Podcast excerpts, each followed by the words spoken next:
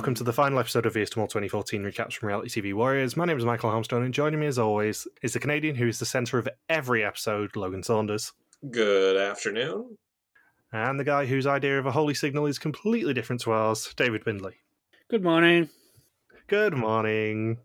And after nine long episodes, Logan got it wrong. Yay! Our nine week mission was successful. Sabotage. I broke one of my own rules, which is to ignore the distribution of the contestants' suspicions, because that's what I based my switch on at the very last second. Yeah, so it's a bit of a grey area because obviously when I was doing the suspect list, I only submitted one suspicion at the end of episode nine. Logan did it after each execution or after Tico's execution and then uh, before the final reveal. So if I was being kind, I'd actually take your suspicion of Susan after the Tico execution as being your response this time, but I'm taking both for fun. and I I didn't hate the finale as much as you guys probably thought I was going to, but it was it was a an episode. It certainly was an episode. I don't I wouldn't say it was an exciting episode and the reunion was a mess, but we'll get to that. I like that the Ellis Island thing was eventually tied into that there was a proper Ellis Island task at the start of episode 9. But once again, because of the way WIDM structures it, where we don't know the final results until until a chunk of the way into the reunion, it turns more into just a, high, a highlight reel or a clip show for the most part in episode 9 and things feel really dragged out. And then when the reunion happens they really drag that out as well. Yeah putting this historically this is the final season that aired on a thursday. It moved to saturdays after this season and i think it's also the final season until covid happens that has a pre-recorded reunion. After this they actually do the the live reveal on stage i think. I think sri lanka was the first one to do that. And the reunions get to be longer after this, I presume, too, to where we get a lot more info. Because there's info about who was going to be executed at Final Five when Susan took the torpedo that doesn't even get brought up during the reunion. Yeah, I only remembered who it is because of the the Wikipedia page. And then they don't even mention who would have gone home from the first group exemption as well. No, it would have been Daphne, let's be honest, but yeah, I would assume so. But it's, it would be, still be great to get that confirmation because, for all we know, it could have been Sophie, and it would have been Sophie executed twice during the season. Yeah, well, I was going to say the final five one is the far more interesting one because it would have been Sophie who went home somehow. And I don't know how. Eight years later, I still can't rationalize how Sophie, who was 100% on Susan at that point, managed to screw up so much that Frake beat her and Jan Willem beat her neither of whom were on Susan in the slightest. Does that mean Sophie lied during the reunion that she didn't go with Susan as her mole until the following episode then? That maybe she thought about it for a day or two and thought, hmm, that fingerprint thing was really suspicious. I'm going to follow that instinct and go all in on Susan from now on. Yeah, I genuinely don't know because there's no way for Sophie to have been executed at Final Five and it have been over Frake and Jan Willem, who were both absolute dead wood when it came to suspicions in this season. It doesn't make any sense. Yeah, the whole ending is quite is quite puzzling. So previously, the final five were surprised by being thrust into the world of Survivor. At an intense game of Connect Five, Tico and Frake were left standing to play for an exemption for the finale. But Frake was the sole survivor after a vote at Tribal Council. He successfully defended his exemption thanks to the intervention of a dog, sending him straight to Final 3. Sophie and Tico also got green screens before Jan Willem was the penultimate person sent home. And Art does his introduction just as the Final Four arrive behind him two men and two women. It could have been so much of a different makeup, but to Tico's disappointment, Jan Willem was sent home. One of the four is already assured of a place in the finale, which is Frake, and potentially one more if he isn't the mole. And the episode title is Something Can Happen you know what's interesting is that nothing from episode 8 is referenced as a mole action in the reunion that whole episode gets completely skipped over there are three whole episodes to get completely skipped over yeah and one of them actually i think logan would quite like to know the logic of the episode title which was Menifer. so i looked this up basically every single thing Menifer said in that episode about her suspicions was completely accurate. So if you just paid attention to what she said in that episode, you would have known it was Susan. Oh, that's interesting. Yeah. That's one of the more obvious clues they've done. Hmm. As with every season, the episode titles refer to the mole in some capacity, and some of them are a lot cleverer than others. But that one is pretty pretty straight to the point. Yeah, there's nothing cryptic about it. No. Something can happen. This episode's title was a pretty good one as well, because after she sent her mail in episode five or six, whatever it was, she basically said that nothing could happen to the money. And now it turns out something can happen to the money. When we finished recording that episode, I said to Bindles after you'd gone offline, I think I was slightly too unsubtle with the Susan says nothing will happen to this money. No. Oh. because it did get to the point this season where I'm like, it is so unbelievably obvious that it's Susan, and you're still not on the right track. I've got to kind of give you a bit of a nudge because it, it did end up a lot closer than you'd probably think in the suspicions. I think it ended up being 10 6 in terms of suspecting them all because I did have Susan in my, my suspicions every single week this season. But there was a long time where you were number one in Sophie and off and you just needed that little little push to maybe start looking at Susan Visser.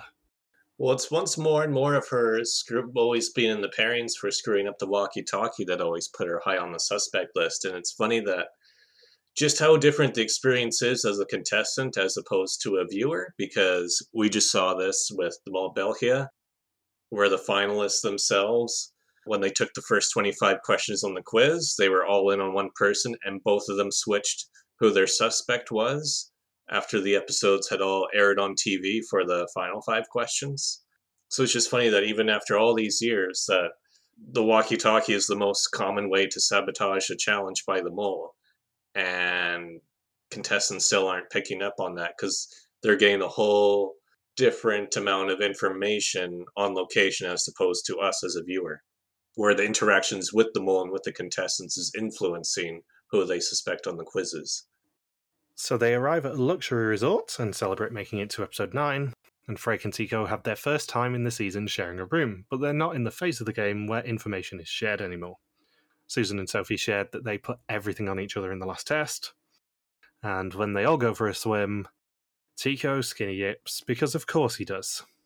I'd completely forgotten that this scene was this episode, and I, I spent the entire Survivor Challenge, the last episode, just sort of, Waiting for him to get his dick out. yeah, basically.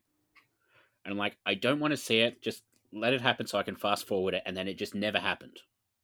And he also says that he wouldn't mind living on this island for a few months, which of course sets up his living under a bridge for the following years. I like how he said, I apologize to the Netherlands. And I was thinking, don't just apologize to the Netherlands, apologize to everyone. Yeah. Apologise to every single person watching this, no matter where they are in the world.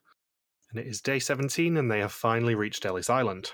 And we see the first scene of the season again with the postman delivering the letters. And Art rocking in a rocking chair like a 70 year old man on a porch at a house in the American Southwest. Yeah. For all its faults, I really like the callback to the premiere with this scene and with the postman delivering letters because if I'm not mistaken, the name you see on the one envelope we actually see in the opening scene of the season is Susan. You see Tico's letter to Susan, or to Seuss, actually shown on the episode, I think, and you see it again here. I'm not sure whether that was deliberately a hint, but that's the one thing that we see of this challenge before Art actually explains it.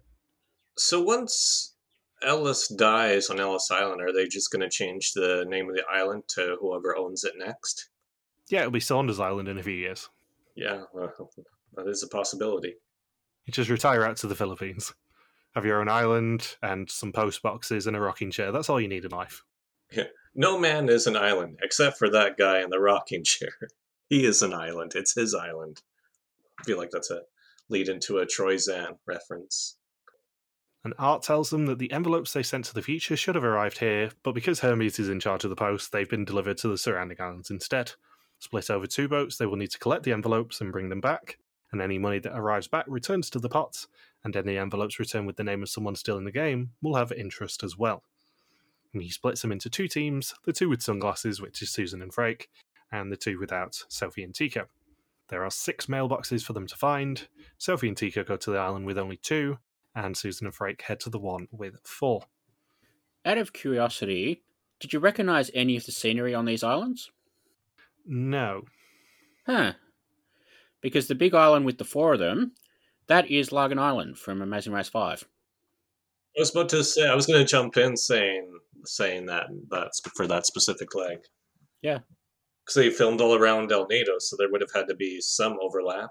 The boats can only go into specific areas for filming because some other islands are a bit more, bit more protected.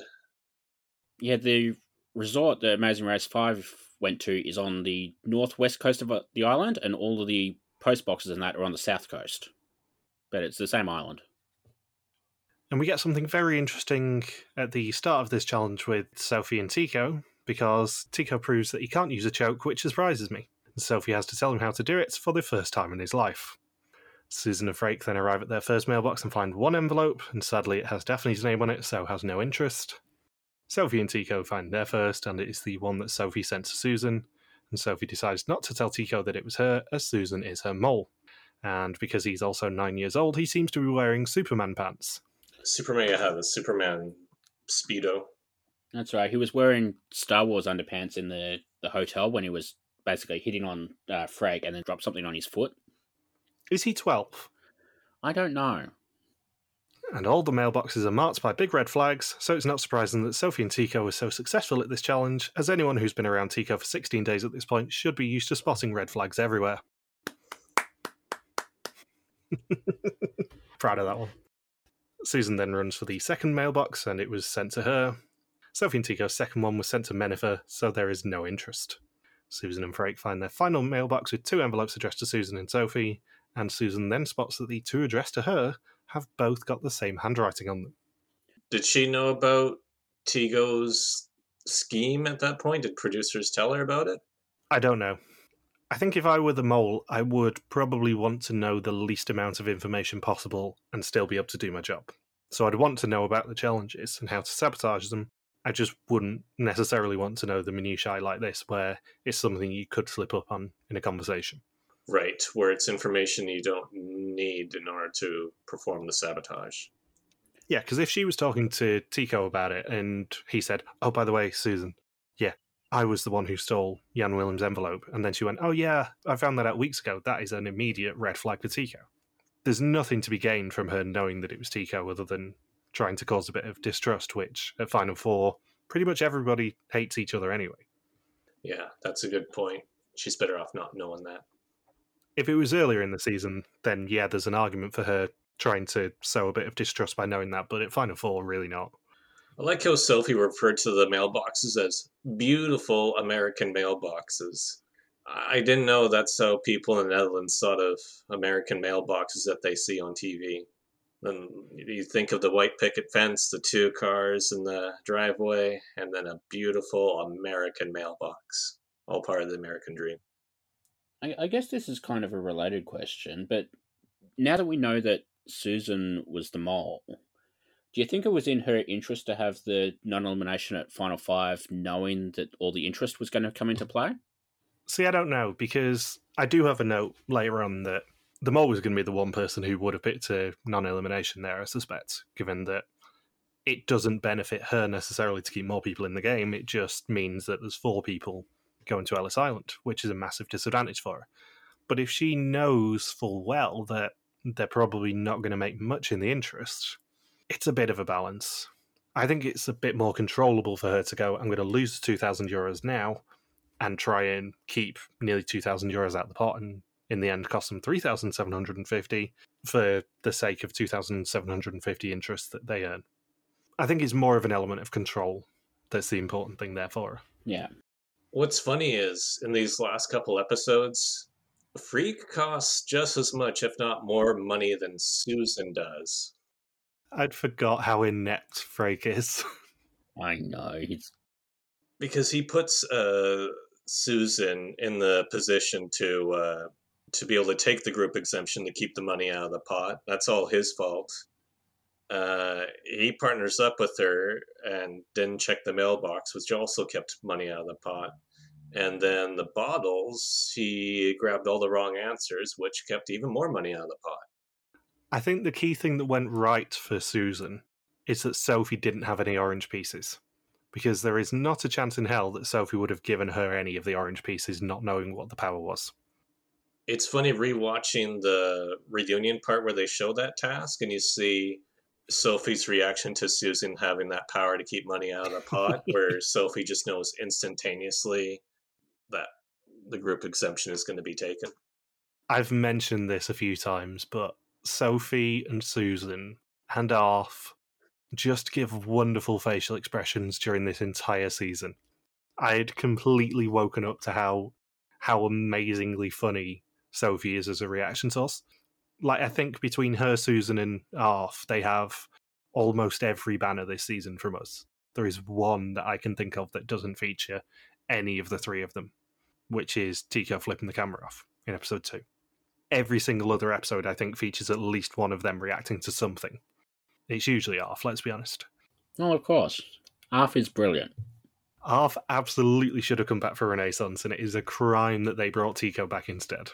Hmm I know I've said it before, and I will say it again. Arf is a star in this season, and she should have been asked back if she wasn't. So Frake remembers that Jan Willem lost his envelope, and Daphne and Owen never sent theirs, leaving just six that they know about. And perhaps the lost envelope was sent anyway, and nobody knew about it. Tico tells Sophie that he stole Jan Willem's envelope, and he suspects that it is hidden on a separate island. Their third mailbox is empty, and the flag isn't even up on the mailbox. And Tico can't get a hold of the other two on the walkie talkie, which is super convenient. And just to bury Frake a little bit more, they then immediately contrast that with him saying that Susan did nothing suspicious at all in this challenge and she wasn't a mole. I can guarantee you she played this as honestly and as ethically as she could. Trust me, guys. Knowing full well that in an hour of runtime, we're going to find out that not only was she the mole, but she managed to steal nearly 2,000 euros from under Frake's nose. Poor Frake. In the reunion, Art picks on Freak to the point that not only does Freak notice, but everyone else at the reunion notices that Art keeps going to him just to drive the point home a bit more that that Freak did a terrible job out of anybody who's made it to the finals in WIDM. Well, that's the thing. It's actually surprisingly rare for someone to make make it all the way to the final test and then not know who the mole is. Pretty much every season, everybody knows by the end of it, and then you get a handful of people like Frake and like um, like Olche, who are brilliant characters. Oh, that part. Well, yeah, you have the brilliant character ones like Olche and Frake, who get to the end and are, are wonderful characters, but then don't know who the mole is. And you also get Tico at the end of Renaissance, who doesn't know who the mole is and is an awful, awful character. We've noticed that become increasingly common in recent years to only have one person be on to the mole at final three. Yeah, and from a production standpoint, it actually makes it harder because you can't then end the finale episode by narrowing it down too much because you can work it out. Like as soon as as soon as Frake is told he's not the mole or the winner, but is instead the loser, you know Susan's the mole straight away. You don't even need the the suspense then, because you can just follow it. You can follow the logic. Whereas if both Frake and Sophie were on to Susan, then it actually becomes a one of you two is the winner, one of you two is the loser situation. And you then have Susan reveal herself and then reveal who the winner is. I love that they still try for the dramatic tension, just with the with one of you is the winner, one of you is the mole, even though we already know from episode nine that Susan was not the winner. And the fun thing is, if you contrast it with something like Oregon, where Joachim didn't know who the mole is either, they have a fun situation there where everybody is on a different mole. So you can still do the you're not the winner, you're not the loser, you're not the mole thing, but then still have it make sense and still have the pattern possible and the suspense in there. It's a good thing that Art's never screwed that up. Where he's like, wait, wait, wait, no, no, you're you're not the winner. Wait, no, runner, no, ah, shit. It's also interesting because I think, if I remember rightly, the end of South Africa, which was the season before this, the three finalists weren't actually at the reveal together initially. I think Art brought them out one by one, like Pieter Jan did in Japan. I think that's right, yeah. I don't think all three of them appeared at the same time until the actual reveal of who the mole was. I think one of them was brought out, told that they were the winner, and then they did it in the more classic style. Whereas this is the first one where we have all three together, and they're told in front of each other, "You're not the winner. You're not the loser. You're not the mole." And then obviously that then leads on to the live reveals in in the following years. That, that sounds right. Uh, it's been too long since I watched South Africa, and I don't really want to have to do it again. I'm pretty sure that was the ending of South Africa was the individual style rather than the all three of them together style. So Art then confirms that seven envelopes were mailed to Ellis Island, but only six made it back. However, all money was returned to them, and four of the envelopes had their names on them, giving them 2,750 euros of 27,300 for the challenge. He also brightens their mood by telling them it's time for the penultimate test and execution. And just for a bit of fun, he deliberately didn't show them which envelope contained what and who it was sent to, just to add to the confusion. And he also covers up the mole maybe doing a sabotage in this challenge. And when they count the money, they realise 1750 euros was not collected, meaning they actually only earned 1000 euros of 27,300 for the challenge. It's a low percentage. Hmm. And it is now time for the test. 20 questions on the identity and actions of the mole. Whoever knows least goes home, except for the mole who can never go home. And Frake has an exemption up to finale. Tico promised he wouldn't go into a tunnel, but he just can't help himself, and Susan Visser is the mole. Sophie says it's between her and Tico who gets the third spot in the finale, so she hopes she knows more about Susan than he does, and she hopes that the Women's Alliance will finally serve her well. What? What? What? What? What? what? Oh, there was a women's alliance. Yeah, it's a subtle implication, and it never actually gets mentioned at the reunion again, which it probably should do. But there was at one point a women's alliance. How did that end? I think it ended with, wasn't it three women going in a row? the interesting thing is, if you look back on that scene, knowing that Susan is the mole, you know that the implication there is that one of the women has to be the mole for all the women to make the final five together. So that's just a subtle editor's joke, I think, including the Women's Alliance going, hmm, maybe you should just be paying attention to the women right now. There's five, five of them seated together in a row. Five in a row. It's not like any of the men were worth paying attention to this season. No, and looking back on this on a rewatch, it really does just end up being a battle of the titans between Susan as mole and Sophie as winner. Hmm. The season revolves around those two, with the side piece of Tico being a prick and Arf being amazing. There really isn't anyone else for most of the season, and it's very interesting because I don't think we've ever seen a winner who plays like Sophie does. Sophie was really competitive for her archetype and really wanted to win at all costs and really wanted to take advantage of everything she could. And I don't think you really see that in the the younger female archetype. That was really glanced over just how intense Sophie was from the beginning. They didn't even in the reunion. They don't even point out that uh, just how much she was manipulating Freak, how close she was working with Tico, and and within uh, the group of five women all chatting together what she was doing they just left out a lot of her brilliance that was a lot more focused on during the first eight episodes Yeah, the, the key thing with Sophie is she never was surprised by any advantage. As soon as she learnt about the black exemption, she was the one who picked it up from the market. She was the one who made sure that Tico picked it up at the abseil. She was the one who knew where all the exemptions were. She was never surprised.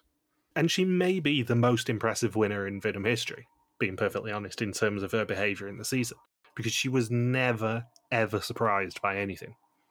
well that's how they say that a lot of people win survivor seasons is they know where all of the advantages and idols are that's a lot of information you can use to your advantage especially in a season of WIDM such as this where there were a lot of items and advantages and sophie knew how how to play them perfectly Yeah, in a spectacularly twisty season like this, because we had the black exemption, we had the mailing money to Ellis Island, we had the initial test straight away as soon as they landed in Hong Kong, we had the looking into the future. Sophie was in control of everything in that, especially when it comes to the looking into the future, because she she made that deal with Arf that if one of them got executed, that the other would get their get their future. But then she used that knowledge to lock onto them all straight away, and that's impressive. Yeah, that definitely should have been more emphasized in the finale rather than, oh, Susan did a great job. And it's really know. It's Sophie was greater as a player this season than Susan was as a mole, and that's a that's a, something very rare to see. I think the thing is, yes, Susan was an amazing mole, and I'll be talking about that at the end of the episode because I really like Susan as a mole, and I really appreciate her far more on the rewatch as a mole. But she was such a good mole because she was so challenged by Sophie. Sophie brought out the better mole aspects of Susan, I think, because she had to be more more competitive and more sociable with people to try and combat Sophie's control of the game. That's a good point. I think they both inspired greatness in each other. And I think if one of them had been weaker than they were, it wouldn't have made as fun a season because you don't have that competitiveness between the two of them. Because by by the start of episode nine, where they're telling each other that they put everything on each other the episode eight test, they know that one of them is going to be the mole, and they know that the other person is hundred percent onto them, and that they're going to have to play really hard to then maneuver around that. Because if you think, what would have happened if Art would have split the boats, male and female? If Sophie and Susan had to collaborate in that challenge, there's no way that Susan hides the 1750.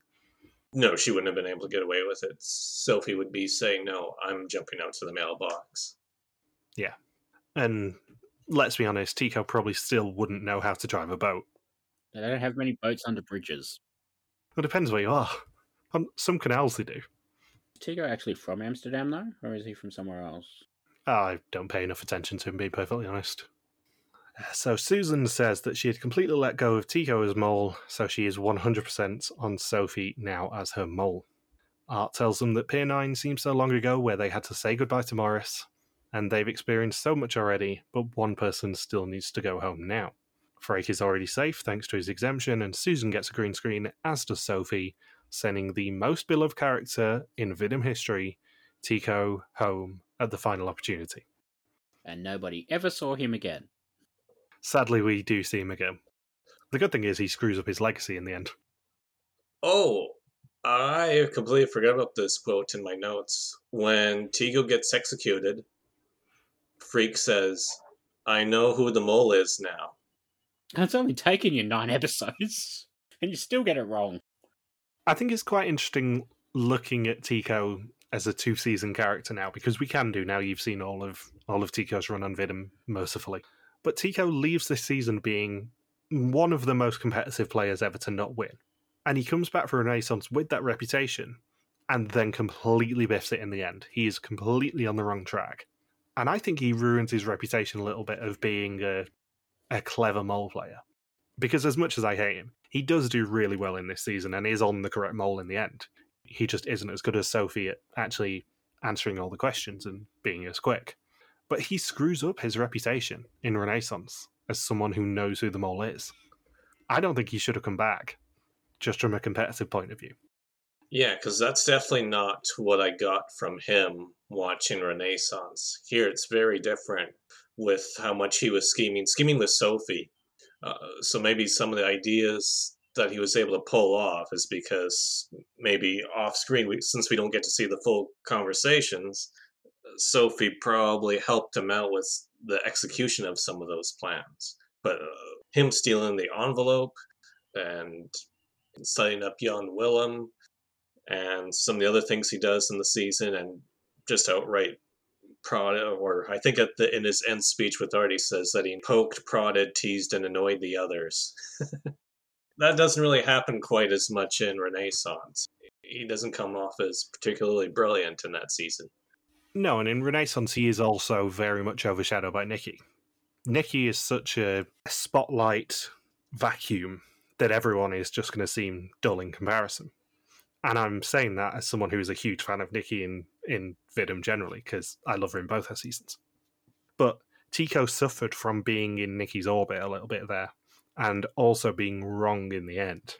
That's the key thing. He he leaves this season having been stupid competitive, having annoyed everyone, and having got to the final four, and knowing 100% who the mole is, and having gone 100% on who the mole is, and being right. And had he won the exemption, he maybe would have won the season because Freek would have gone home here instead of him. And then he comes back in Renaissance and he tarnishes his reputation. Yeah, because here in this season, there's not much shame in losing to Sophie of all people, because Sophie in those last couple quizzes, she had quite the celebration saying, Oh, I that was the fastest I've done a quiz. So she's no longer focusing on getting 100%. She knows she'll get 100% on the quizzes. Now she's purely focused on being as fast as possible. That's tough to compete with somebody who is that locked in at the end of the game.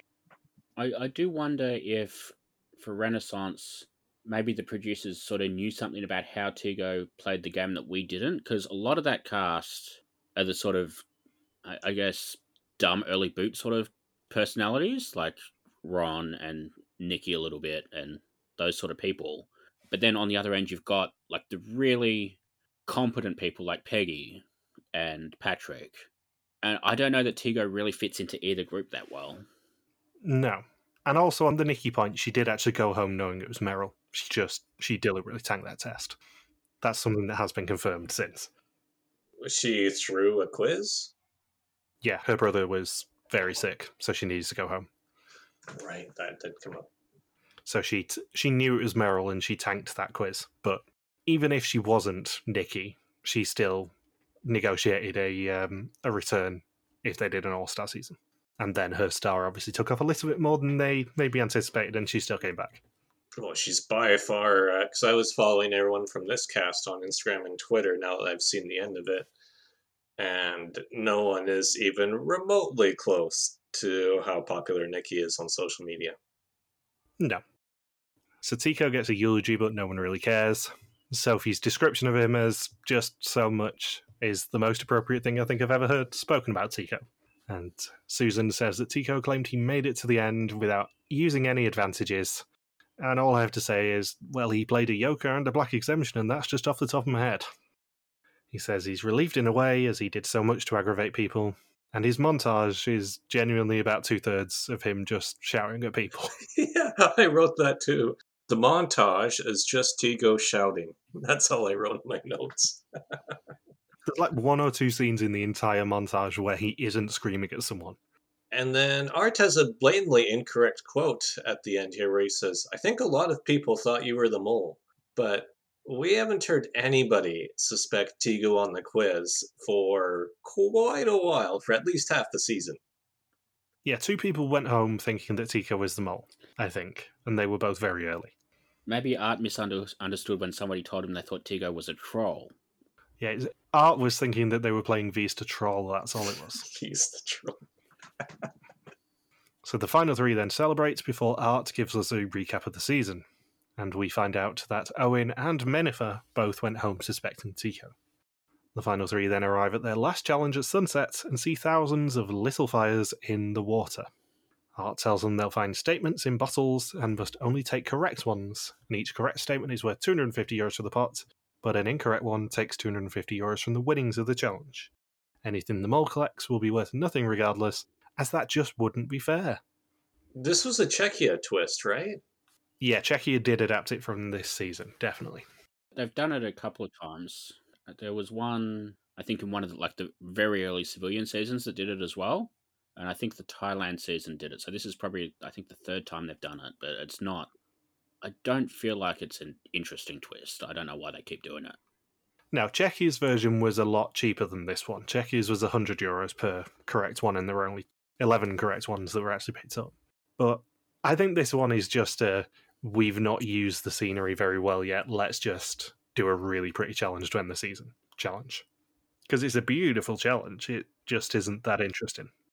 The more interesting thing is the fact that Freek manages to pick up seven incorrect bottles of his eight and the one he got right was the mole is a woman, which he's guaranteed to get right.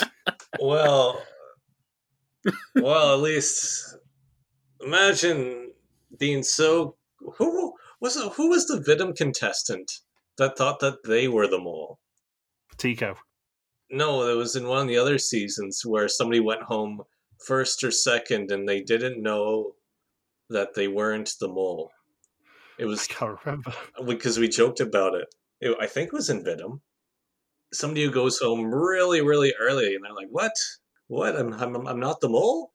Are you thinking of that story I told during the Oregon podcast about the Australian season? Maybe, maybe that's the one. We've definitely talked about it before. Yeah. Maybe it was the Australian one. So it could have been worse for Freek. He could have thought that he was the mole this whole time. It would explain so much in the last two episodes, being perfectly honest. Why everyone gave him the exemption? well, let's give Freek the exemption because if I get to final three, I know I'm going to beat Freek on the final quiz.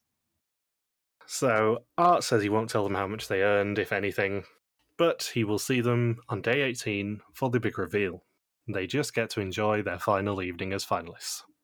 And on day 18, it's time for the final test. Only 20 questions about the identity and actions of the mole all season long. Whoever knows the most will go home with all of the money and unmask the mole. Interestingly, it was only 20 questions this final test. I guess they knew they didn't that there wasn't going to be a tiebreaker. we quite blatantly see that the question Wie is de Mol is only question 20. I think Freek scored one. it was odd that, like, in past seasons, they'd spend basically half the episode on this final test. I think this one's over in about 30 seconds, just because there's no tension to it. Yeah, it's quite interesting how little suspense there possibly can be from this final three. Given that it is very much not the first time we've had it where one person's on the mole and then the mole and the loser are onto the winner. But they drain the the suspense out of this because it is so blatantly obvious that it's either Susan or or Sophie who is the mole, and Freek probably isn't going to win the season. I like how before the quiz, Sophie asks Freek uh, to express his feelings about the black exemption, and Freek uh, refers to it as hate with a capital H. I mean, I don't love the black exemption, as Bindle said in the premiere. As a one season twist, it would have been alright. Every single season, maybe not so much. It loses its impact. And Sophie has a very mole esque confessional saying, I got tangled in a web of lies. I hope not to lie anymore in my life. And then you think, well, Sophie was playing so hard that she probably lied more than the actual mole did during the season. Yeah, I think it's very interesting hearing Susan in the reunion talk about being the mole because she, more than maybe anyone else, approached it from the idea of being a candidate and tried to be the most candidate mole possible and just make those relationships where really nobody distrusted her. She had two people on her the entire season. And that wasn't until very close to the end of the game. And that's really only because Sophie figured out a hidden clue rather than being onto Susan specifically through her actions. The winner wasn't confident that Susan was the mole until episode 7. That's nuts. We've had seasons where someone's basically pegged the mole, it, like basically the first time they've met. They, they basically just looked at the cast, just picked someone out as you're the mole, and then won. And it's really interesting because I did that with Susan this season the first I saw of Susan, I was suspicious of her. And yet, nobody really in this season is confident that Susan is the mole until three episodes before the end. I'm so jealous you're able to do that. I have a good history of looking at the cast photo and picking someone out as the mole and then having them go home first. Well, the most infamous version of that is a season that we almost certainly will never cover on this podcast in US Mole 5, where they released the cast picture and had the tagline, I lie with my eyes and the mole was the only person wearing glasses in the cast picture. So I was on to him from preseason, and I was on to Susan from preseason, as we'll get into at the end of this episode, because she did something slightly suspicious in the press conference, hmm. which never really had any attention drawn to it. But it was it was the press conference that made me definitely suspect her, and then I I wavered onto Arf suspicions just out of sheer hope that it would be Arf and then obviously Susan was always my number two.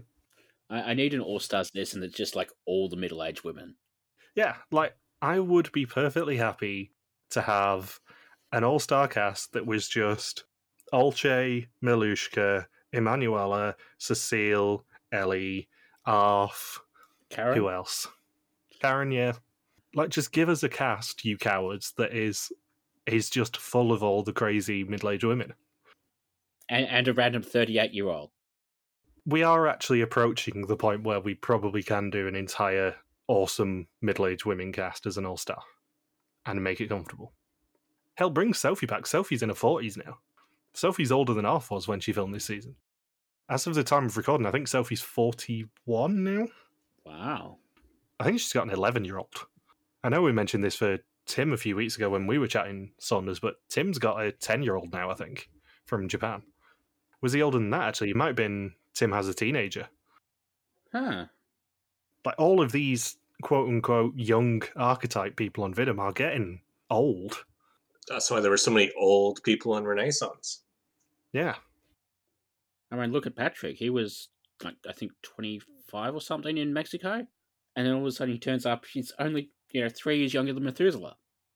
So at the final test, Sophie is more relaxed than in previous tests. She's putting everything on Susan, as hedging bets is a thing of the past. Freek has always put Sophie into his suspicions, but now it's time to pin your colours to the mast. Sophie is the mole.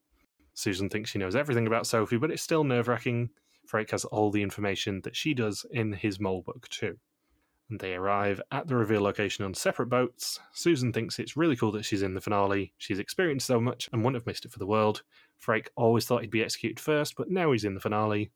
And Sophie thinks that it's an amazing privilege to be still in the game with these two people. Art describes it as a season of extremes from the dense city of Hong Kong to the uninhabited islands of the Philippines. Two of them were looking for the third person during the trip, while the third did everything they could to throw the others off the scent. Two candidates and one mole, but who has which role? Susan was always the centre point of the group, perhaps the warmest smile in the Netherlands. As a candidate, she always worked hard, but to all the candidates who've already gone home, she could never be the mole. I, I love that he says she's got this the warmest smile in the Netherlands over a shot of Susan looking like her laxative is about to kick in. Yeah, I know I mentioned this in the Tapito challenge, but there is a great editor's joke where you have Sophie going, Oh, art's so hot. Like, just look into his eyes, it isn't a problem. And then you cut to Susan doing the exact same thing and looking cross eyed. I don't know what it is, but the, the editors really love just cutting to Susan looking slightly less pretty than she actually is. they always get a bad shot of Susan throughout the entire season. It's very, very funny. Freek is unreadable, he awaits his turn and then moves promptly, like when he defended his exemption. Sophie is social and curious, tougher than you think, clever and tactical, and she was one of the few who started with a clear strategy, eliminating suspects and following the money to find the mole. And episode 9 ends with us being told that Susan is not the winner, Sophie is not the loser, and Freek is not the mole. And I also have to point out that as soon as Sophie is told she is not the loser, she immediately grins because she knows she's won the season and picked the right mole it's very entertaining to to look at her in the background over Art's shoulder, just absolutely Cheshire cat grinning by that point. In fairness, Art has experience, you know, trying to hold a grin when someone's telling him he's not the loser. And then we move to episode 10. And it is very interesting that the reunion was already filmed by the time of the finale. They did exactly what they did with Japan and filmed it weeks in advance by the look of things. And it's also lovely to see the Vondelkerk getting even more use because that's the same location as the China reveal, and also I think they did the uh, the reunion for season twenty one there too. For Czechia, yeah, I think Czechia was the Von der Vondelkerk as well. So we then catch up with all the losers. Maurice says lots of people have come up to him to say how sorry they were that he went out early. Owen's kids still tease him for going straight on one person in episode two. Daphne realizes she has a slow brain, but it's fixed now when she plays next time, which, surprisingly, she didn't get an invite. What? Menifer went all the way to the Philippines, albeit briefly, and she got too relaxed about making it halfway through the season and went home. Arf says it was lovely to be suspected. She thought that they were crazy for suspecting her for shouting into a phone too loudly, and she says she finds it hard to say goodbye to people. After episode 3, Jan Willem had reverse tunnel vision, he had a main suspect, and also went with his gut, and that got the people sent home.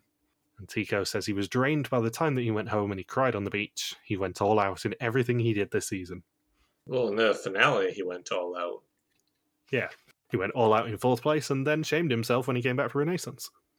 And then we bring in the final three. Frake wasn't suspected much until he got further into the game. Sophie's friends don't trust her, but they never did anyway. All of her loved ones think she may have mold during the season.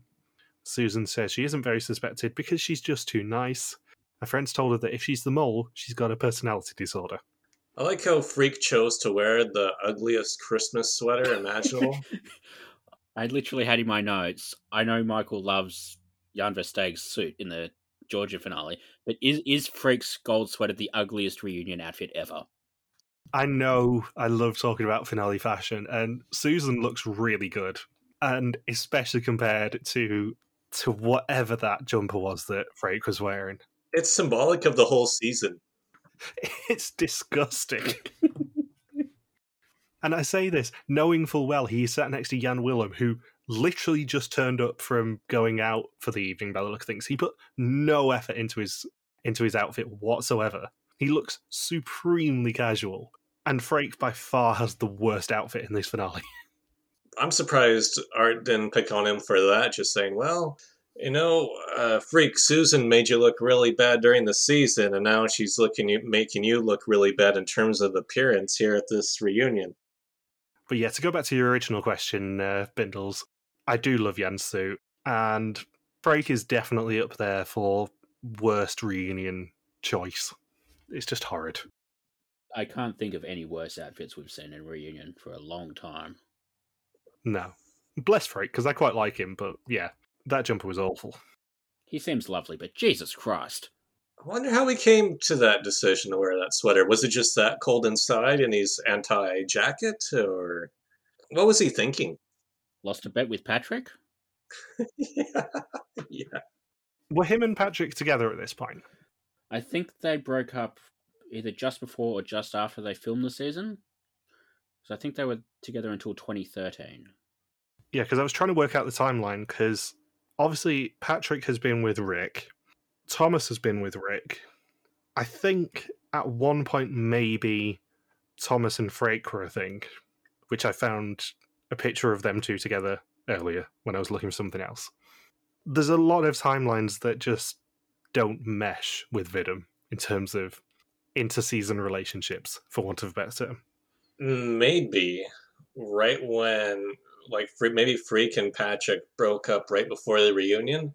And while Freek was gone, Patrick raided all of Freek's closet, you know, clothes him out the window. And just as a mean joke, he left that one sweater inside the closet for him to wear to the reunion show later that evening. So that when Freek comes back to the apartment, that's all he has to wear. Now, do you want the do you want the sweater that looks good or the sweater that looks like piss? it looks like something from the Tico Under the Bridge collection. yeah, Freek's into modeling now. So Freek is then confirmed as being the runner-up of the season, leaving just Susan and Sophie for the reveal. Susan is then revealed as Mole, meaning Sophie is our winner. And what a deserving winner she is. In a year where we have picked two WIDM seasons to cover, historians wise, where you have a much better mole than you remember them being, and a much better winner than you remember them being. Sophie is, as I've said, perhaps the most dominant winner in WIDM history in terms of controlling everything in the game, and that brought the best out of Susan. And Freek has the biggest reaction of any loser ever.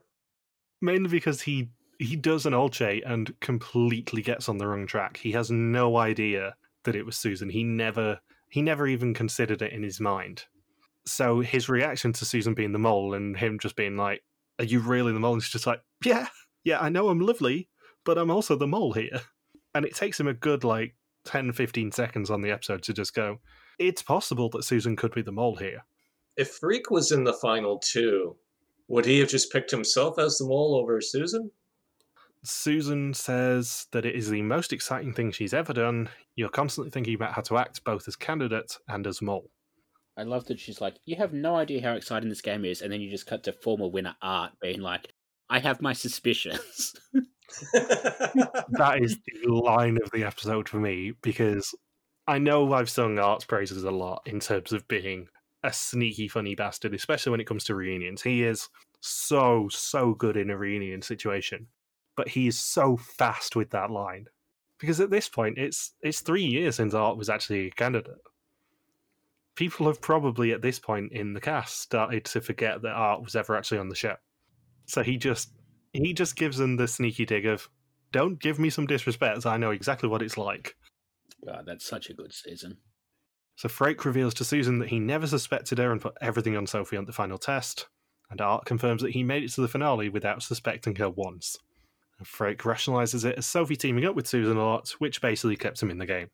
Oh, and that double exemption. So Sophie says that Susan was a really good mole, even though she was the mole from the start. It was tough getting any evidence until she followed the money and realized that her and Susan were the bottom two for the season. Then we get loads of sabotages from Susan. Are there any you guys want to talk about? I was surprised how poorly she did in the first episode. Didn't we talk about that on the first episode podcast where I said I can't figure out who the mole is because I there wasn't really a standout sabotage. So it's funny to see here that I'm watching the reunion thing. I'm thinking Susan really couldn't figure out a way to pull off an impressive sabotage in the first round. Yeah, it's really interesting to see how Susan deals with that situation because we talk a lot about how moles react when stuff goes wrong. And Susan's reaction to her plan completely being derailed is not to panic, which is a brilliant sign as a mole. Whereas some lesser moles, as soon as something goes wrong, they just break down and go, ah, shit, what am I going to do now? Whereas she just sits down, gives gives herself a talk, and deals with it the next challenge, and ends up doing a pretty good sabotage in the next challenge. Luckily, here, if you want to gain your confidence back as a mole, that lights challenge is a very easy way to get that confidence back. I think she even said so herself that she said, Well, I did sabotage it, but nobody else was getting it either.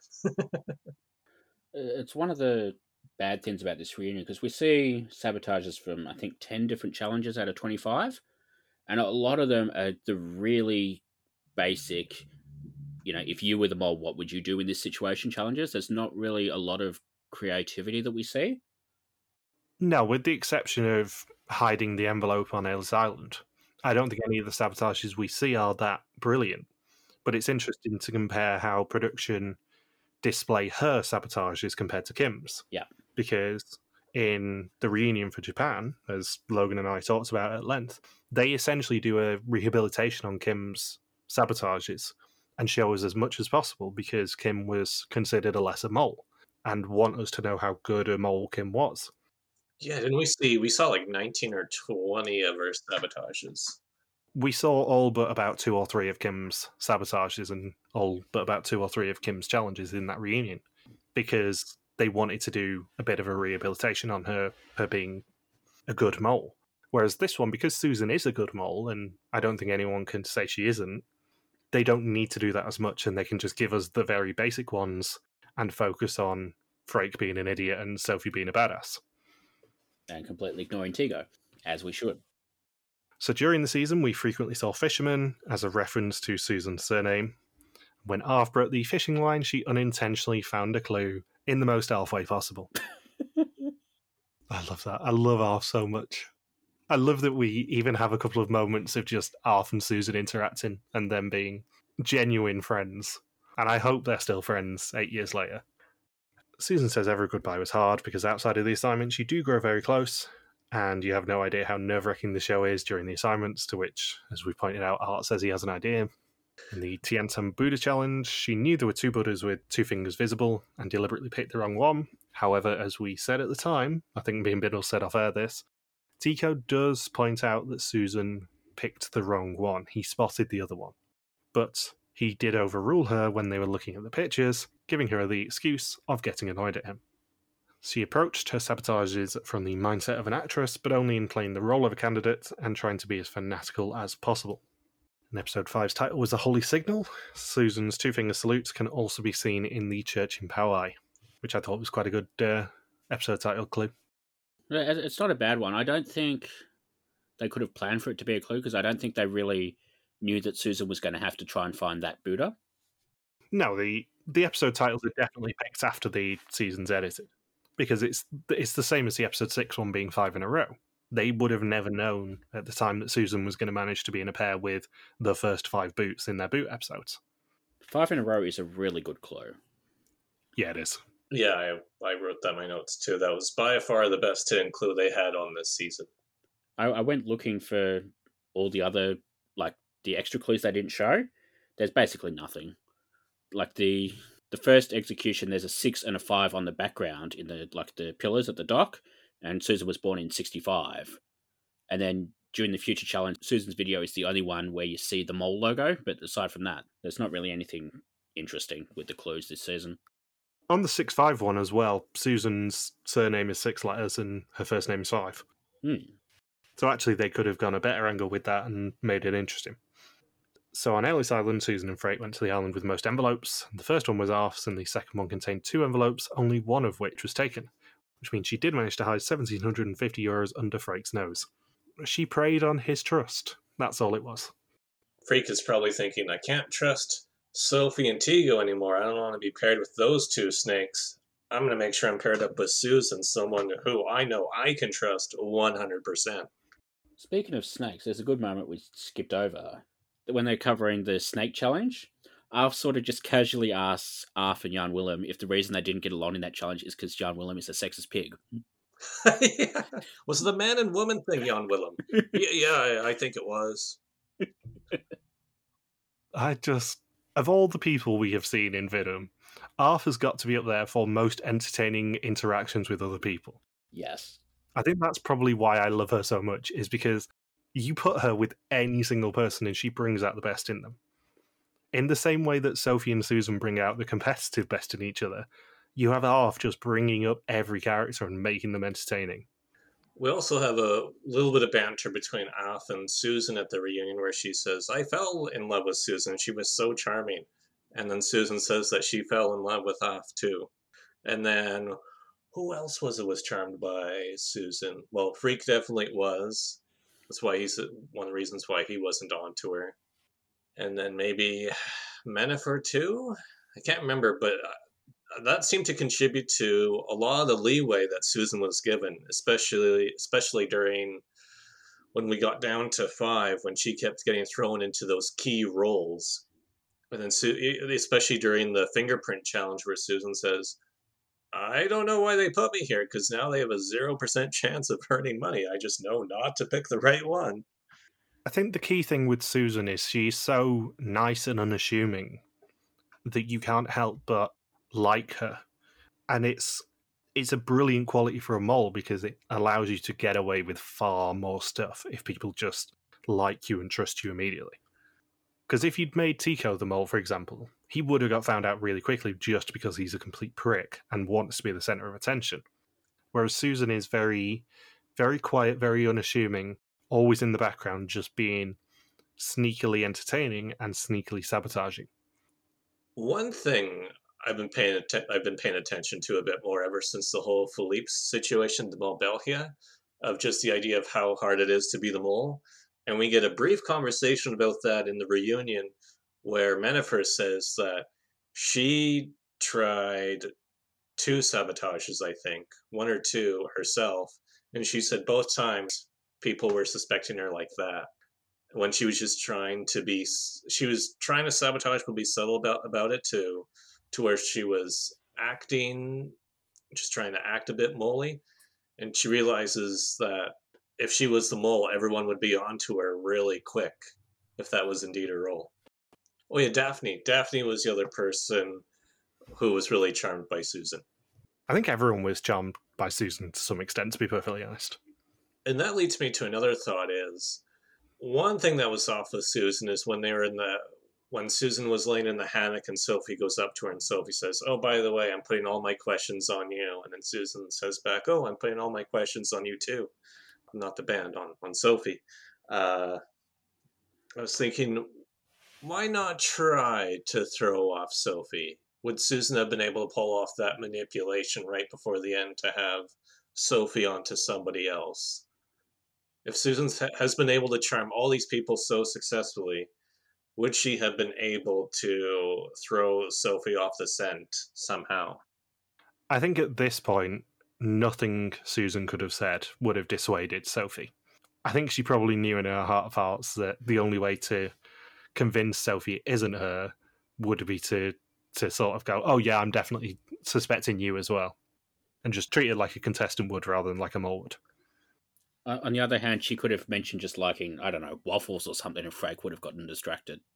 I only I only bring this up because in because in a game like Mafia or Among Us, when you say, "Oh, I suspect you as Mafia or as the imposter. If the other person says, "Oh, well, I think you're the traitor or the imposter," that's one of the rookie mistakes that the traitors or imposters will make. Will be will say, "Oh, well, I think you're you're the one." So it's just funny that Susan went that route right at the end, where maybe if she said, "Oh, well, I'm on Tigo or I'm on Freek," that can be a bit more believable, and maybe have plant that slight uh, seed inside of Sophie's head. All I am saying is you cannot spell Susan Visser without sus. That's true. That's another. That should have been another hidden clue.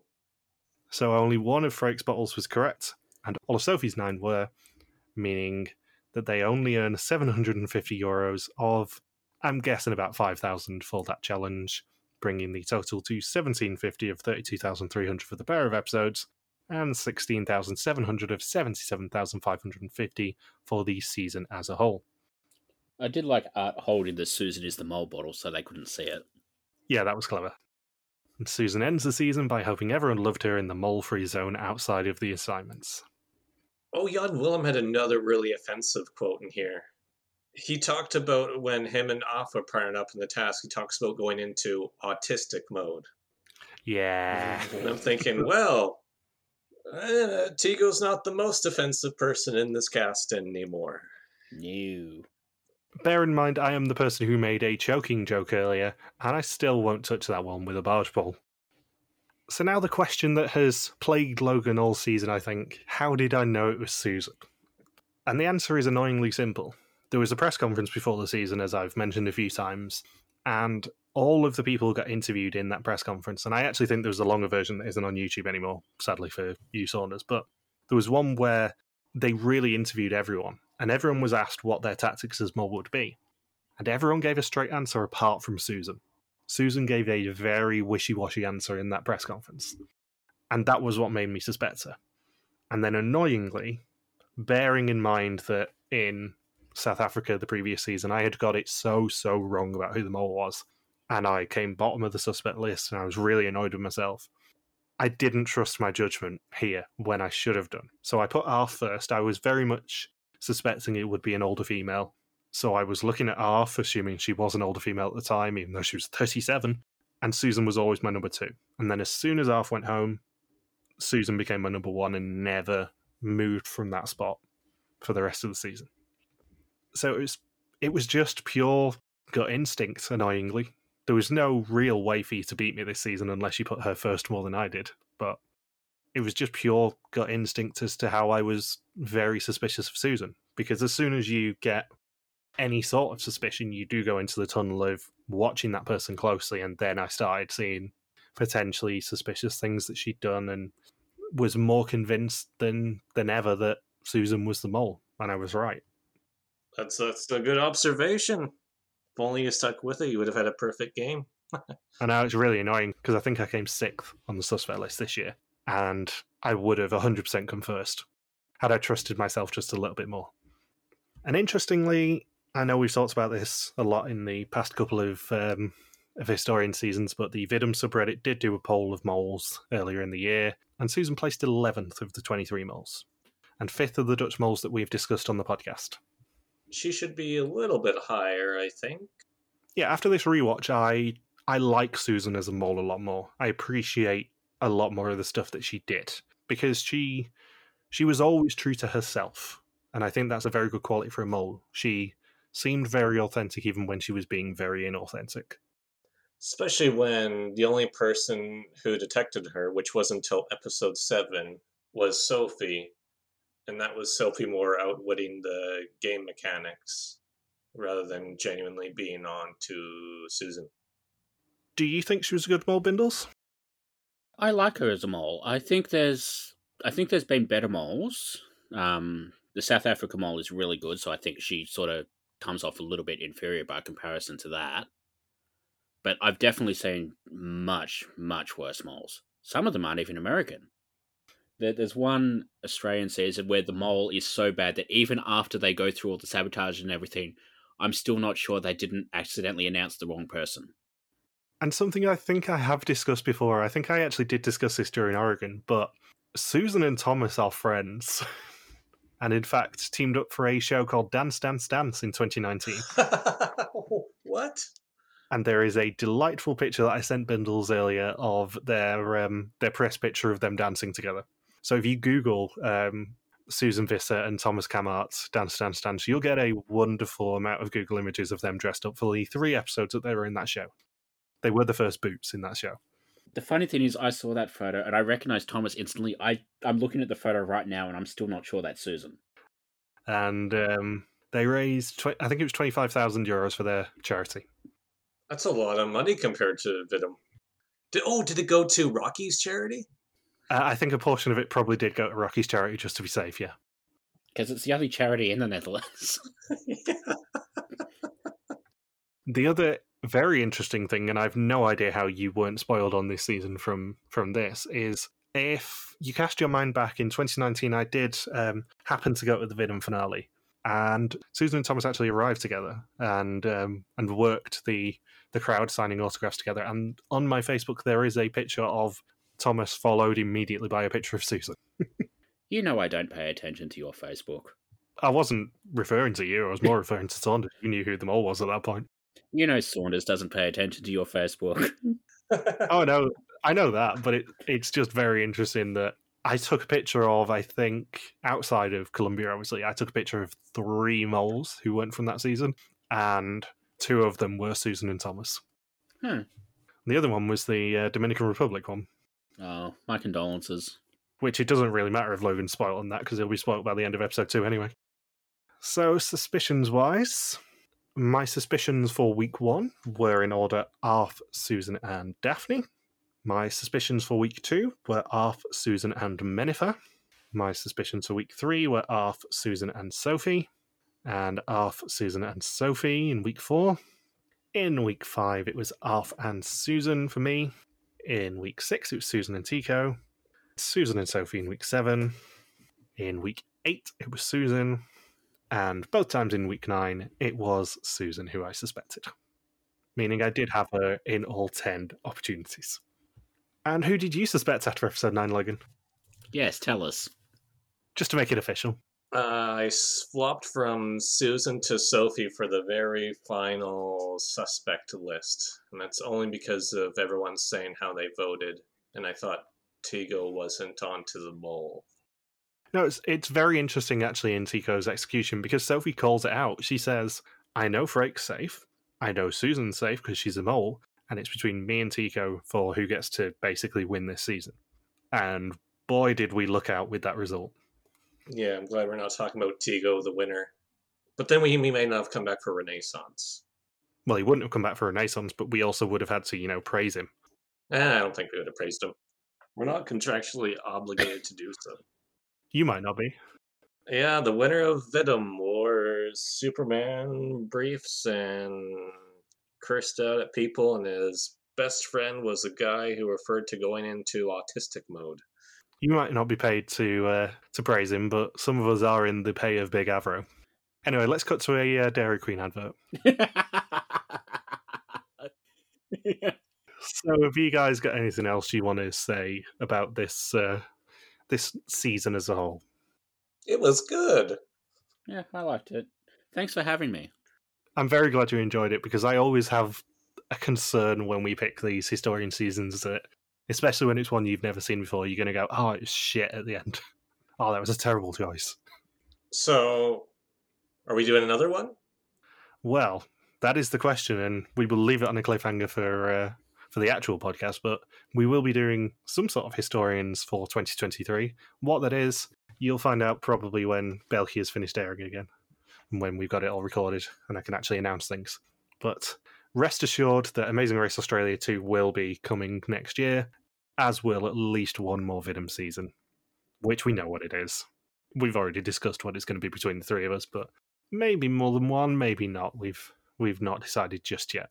But you'll have definitely some Amazing Race historians next year in the form of Amazing Race Australia 2. Definitely some WIDM ones in the form of insert season here, and then maybe something else after that as well. As we approach episode 500. Oh, wow. It adds up after almost 10 years. It very much does. You guys got anything else you want to say? I'd just like to thank you both for having me all season. You're welcome. It was retribution for you not being able to attend the Japan ones. Yeah. Thanks for putting up with all my bullshit. We've put up with Tico's bullshit for nine weeks. You're you're a walk in the park. Yours is minimal. I was naked less. Speak for yourself. So, on that note, thank you for listening to our Wie is de Mol 2014 recaps all season long. We'll be back next year to begin the hunt for a new mole in Wie is de Mol 2023, because at the time of recording, we've no idea what location it is. Don't forget you can contact us on Twitter, Facebook, YouTube, or Instagram, where we are TV Warriors, or you can email us and contact at rtvwarriors.com. Logan's on Twitter at Logs of Kwaki, Bindles is Grim Recapper, and I'm MJ Harmstone. You can also support us on Patreon at patreon.com slash rtvwarriors. Thank you as always to Marika and technically that Dark Spark for the subtitles this season. We will see you in January for Wie is de Mol 2023. Peace out and just chill till the next flavoring. I hope it's in exotic Belgium.